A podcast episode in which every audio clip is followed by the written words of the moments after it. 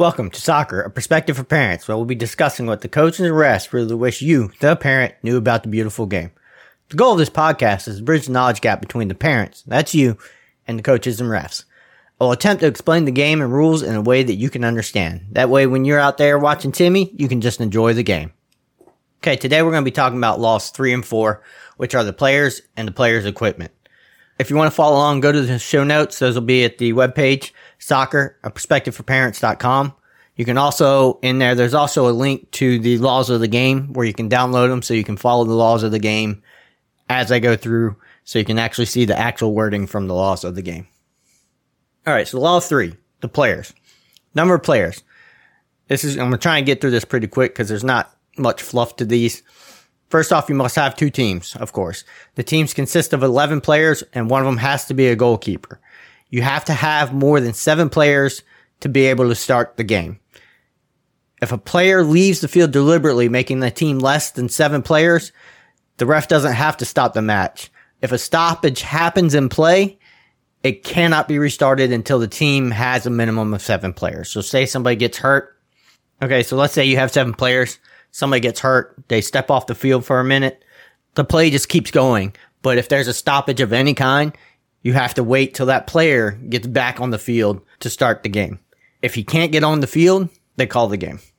If the competition rules say that all players and subs must be named before kickoff, so be on a list of players and subs. If they have less than 11, only the players and subs that are on that list at the beginning of the match can start. So you can't have less than 11 and grab Joe Schmo off the side and throw him in there because you're down players. They have to be named on that list that you give prior to the start. All right. So number of substitutions. FIFA confederations and football associations can allow a maximum of five players for an official competition. The exception to this is first team, uh, first team of clubs in top division. So think, uh, Man U, Chelsea, people like that or senior A international teams. So think uh, the A level teams of like Spain and Germany and England and teams like that. They only get a max of three subs, and this applies to men's and women's teams. If you go to a competition, the rules must state how many subs may be named. They can have from they can decide between three and twelve subs that people can name. And if you get a, an additional sub for extra time or OT, we, some people call it. If you get that extra sub, it doesn't matter if you've already used all subs or not. So like, if you use, you don't have to use all three subs to get that extra sub if they name that extra, if they allow that extra sub. National 18 matches can have between 12 subs and use a max of six subs. If teams reach an agreement before the match to increase subs, and if the ref is informed before the match, then the match can use more subs.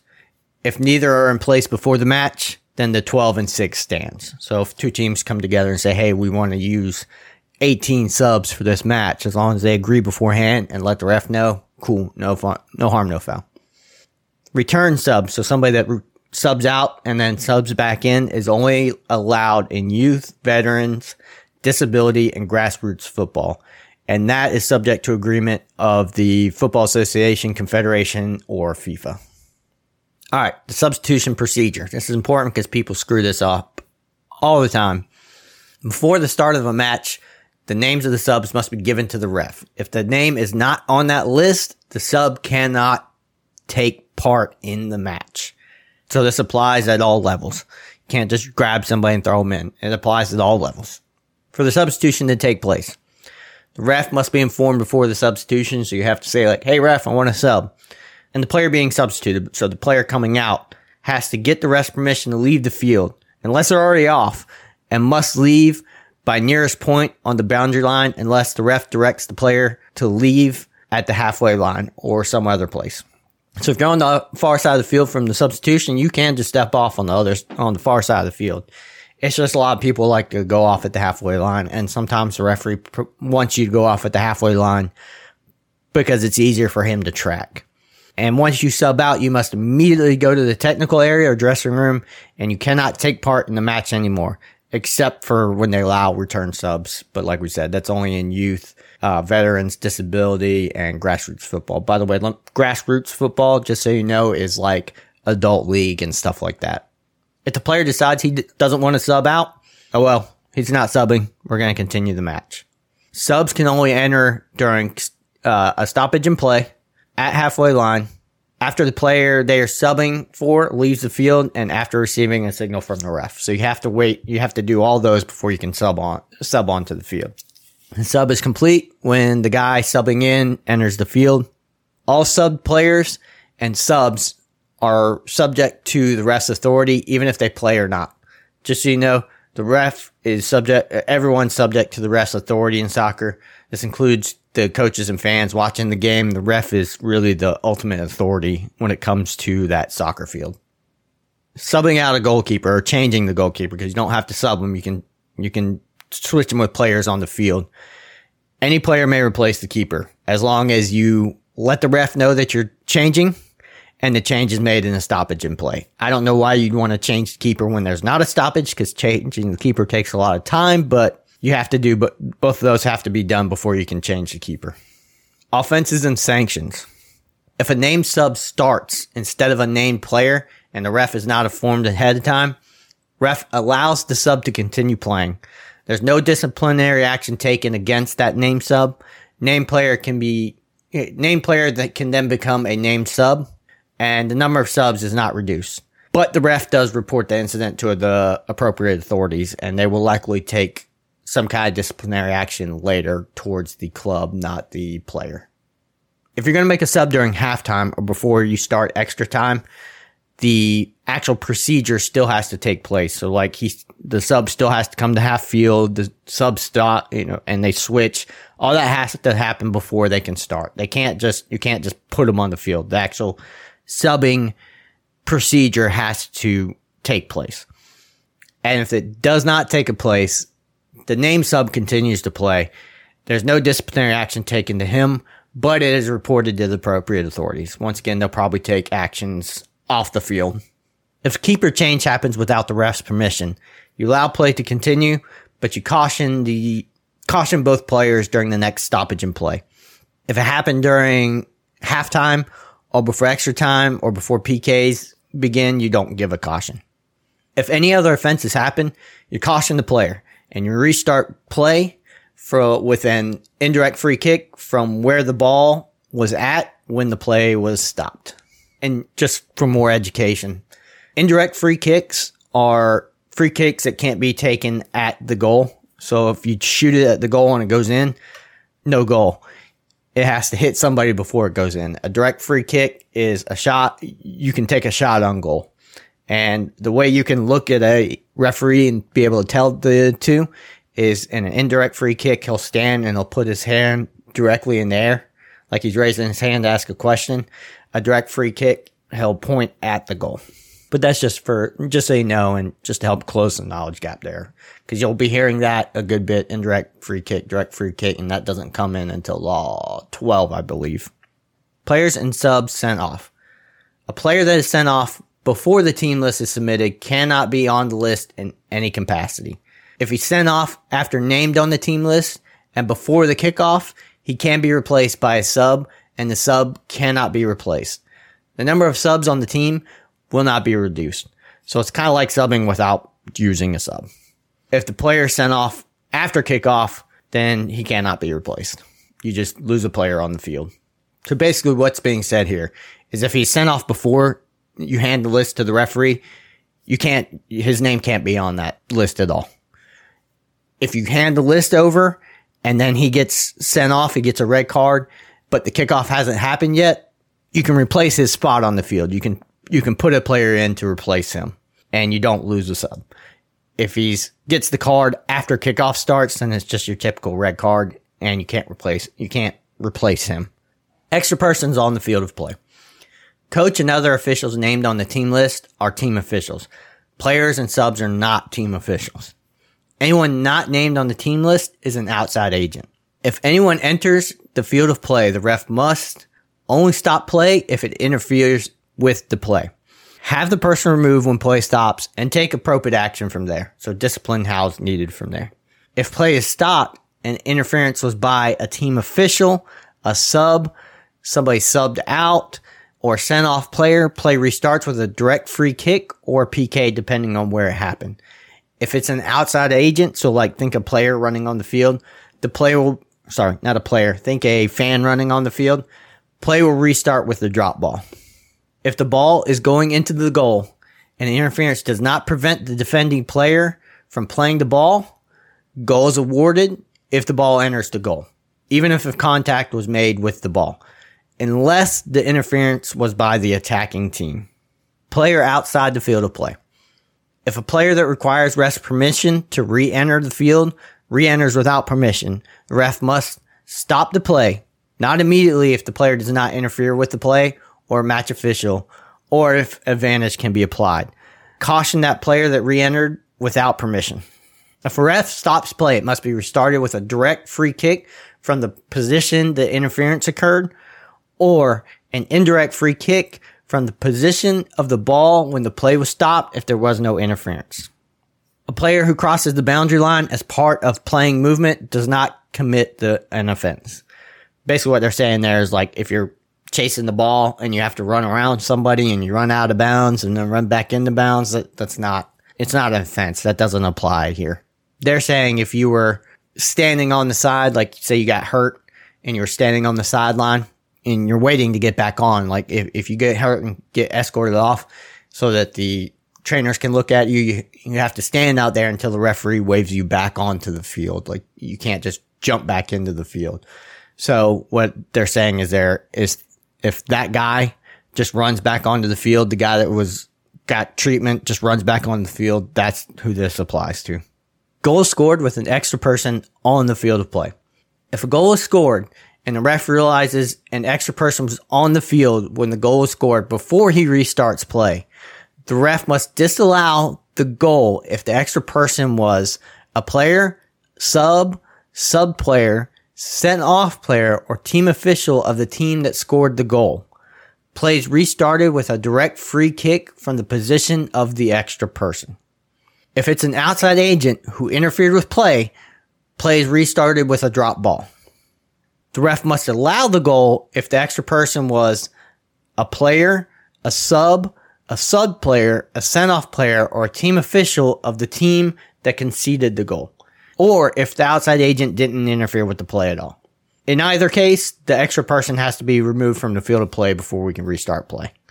If a goal is scored and the play has restarted and then the ref realized an extra person was on the field of play when the goal was scored, the goal must be disallowed. If the extra person is still in the field of play, the ref must stop play, have the extra person removed, and restart with a drop ball or a free kick as appropriate. So direct free kick and direct free kick, uh, whichever one. The ref must then report the incident to the appropriate authorities. Number 10, the team captain. He has no special status or privileges he ha- does have some responsibility for how his team is behaving. Law 4, players equipment. Number 1, safety. Nothing deemed dangerous. This is where the rule that covers the difference between soccer cleats and non-soccer cleats, base- basically baseball and football, that a lot of parents try and go by.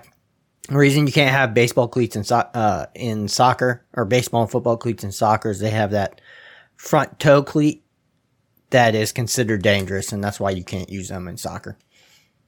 All jewelry must be taken off and cannot be covered by tape. Players are inspected before the match starts and subs before they come on the field. In youth, they'll generally inspect everybody before the game starts. That way they don't have to check everybody, uh, when they sub in because they don't have that fourth official to check the player before they come on. If player's wearing anything they shouldn't, the ref will tell them to remove the item. And if they refuse or are unwilling to comply, they'll leave the field at the next stoppage player that does not comply or puts it back on after they've been told to take it off will be cautioned. Number two, compulsory or required equipment. The equipment the player must have is a shirt with sleeves, shorts, socks, any tape or material that you're going to wear externally around uh, on the sock must match the color of the sock that's underneath it. The shin guards, they must be made of a suitable material and covered by the socks. and footwear. Goalkeepers can wear tracksuit bottoms. Players must replace any accidentally lost shoes or shin guards as soon as possible and no later than when the ball goes out of next play. If they play the ball and or a goal is scored, then the goal stands. Colors. The two teams must wear two, two different colors that differentiate them from each other and the match officials. Usually in youth, if the match officials have, or if the match officials match either team, being the refs, if the refs match either team, they'll change it just to make it easy on the teams. So refs are supposed to have multiple colors and colors that most teams aren't going to use. Goalkeepers must wear colors that distinguish them from everybody else. If two goalkeepers are wearing the same color and they don't have different colors, then they can go ahead and you can go ahead and play the match. Undershirts must be single color, which is the same color as the main color of the shirt sleeve or the pattern color must replicate the shirt sleeve. That I don't really understand, um, so don't I wouldn't worry about that for you. Undershorts tights must match the main color of the shorts or the lowest part of the shorts. Players on the team must wear the same color. Other equipment. Non-dangerous protective equipment made of soft, lightweight, padded material is allowed. So think uh, headgear, face masks, knee pads, arm pads, Goalkeepers can wear caps, and you're also allowed to wear sports glasses. Those caps for the goalkeepers, I think, have to have a soft bill though. Head covers when they're worn. This excludes goalkeepers' caps though. Must be black or the same main color as the shirt, be in keeping with professional appearance of players' equipment, not attached to the shirt, and not be dangerous to anyone, and not have anything protruding from it. So you can't have a bill. Electronics equipment. Players cannot wear or use electronic or communications equipment. Team officials, though, may use small mobile handheld equipment. So think microphones, headphones, earpiece, mobile phones, smartphones, smartwatch, tablets, and laptops.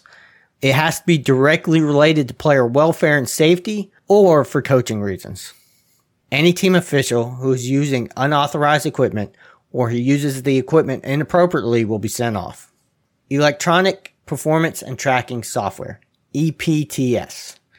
When used in match, match organizers will ensure that the tech is not dangerous and meets standards set by FIFA. When the match organizer provides it, the organizer will ensure that the information that's transmitted out is accurate and reliable. These are usually the little, you'll see them a lot of times in pro and higher level. They wear these little things across their chest. That's what they're talking about. Five, slogans, statements, images, and advertising. No political, religious, or personal slogans, statements, or images on any equipment. You can't reveal your undergarments that have any political, religious, personal slogans, statements, uh, images, or advertising. The logo of the manufacturer on the shirt is allowed though, and any offense will be sanctioned. This is more at the higher level. Uh, youth soccer doesn't really deal with this, but I'm giving y'all all the laws, so let's just go through it. Principles. This law applies to all equipment, including clothing that's worn by players, subs, sub players, and it also applies to team officials in the technical area. If you need a refresher on what technical area, you can go back to laws one and two. I go over it there. The following is permitted. Player's number, name, team crest or logo, initiative slogans, emblems promoting the game of football, respect, and integrity, as well as any advertising permitted by the competition rules, the Football Association, the Confederation, or FIFA regulations. Also, facts of the match. So you can have the team's names, the date, the competition event, the venue, such, things such as that. Permitted logos, statements, or images should be confined to the front of the shirt or an armband. In some cases, the slogan, statement, or image might only appear on the captain's armband. Interpreting the law. To interpret if a slogan, statement, or image is permissible, refer to Law 12, which says if a player is guilty of using offensive, insulting, or abusive language and or action actions, or acting in a provocative or inflammatory way. If the slogan falls into any of the above, it's not permitted. Slogans, statements, or images related to the following are not permitted.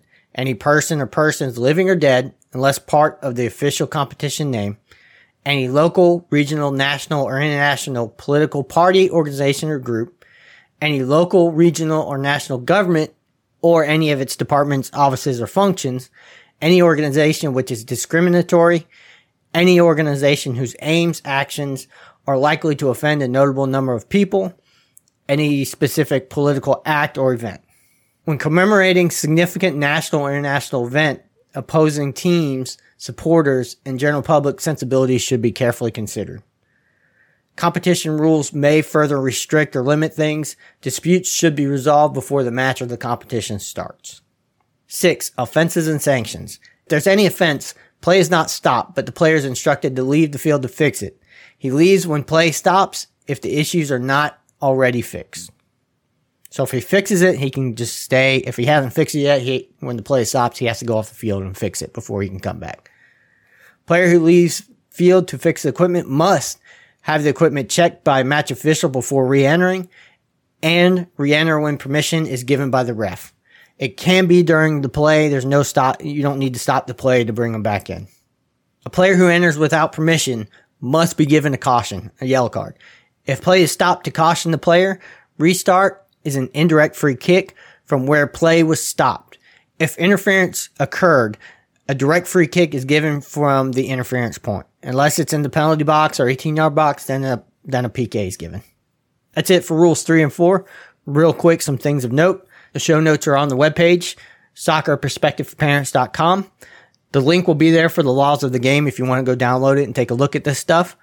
I've got an email up. Uh, if you have any questions, comments, concerns, soccer podcast for parents at gmail.com. Next week will be laws five and six. These will be the referee and other match officials, like assistant referees, which are linesmen. Depending on the length of those two, I may add in Law 7, but we'll see how it goes from here. Thanks for listening. And as always, remember that the kids are out there for fun, and let's have a good day.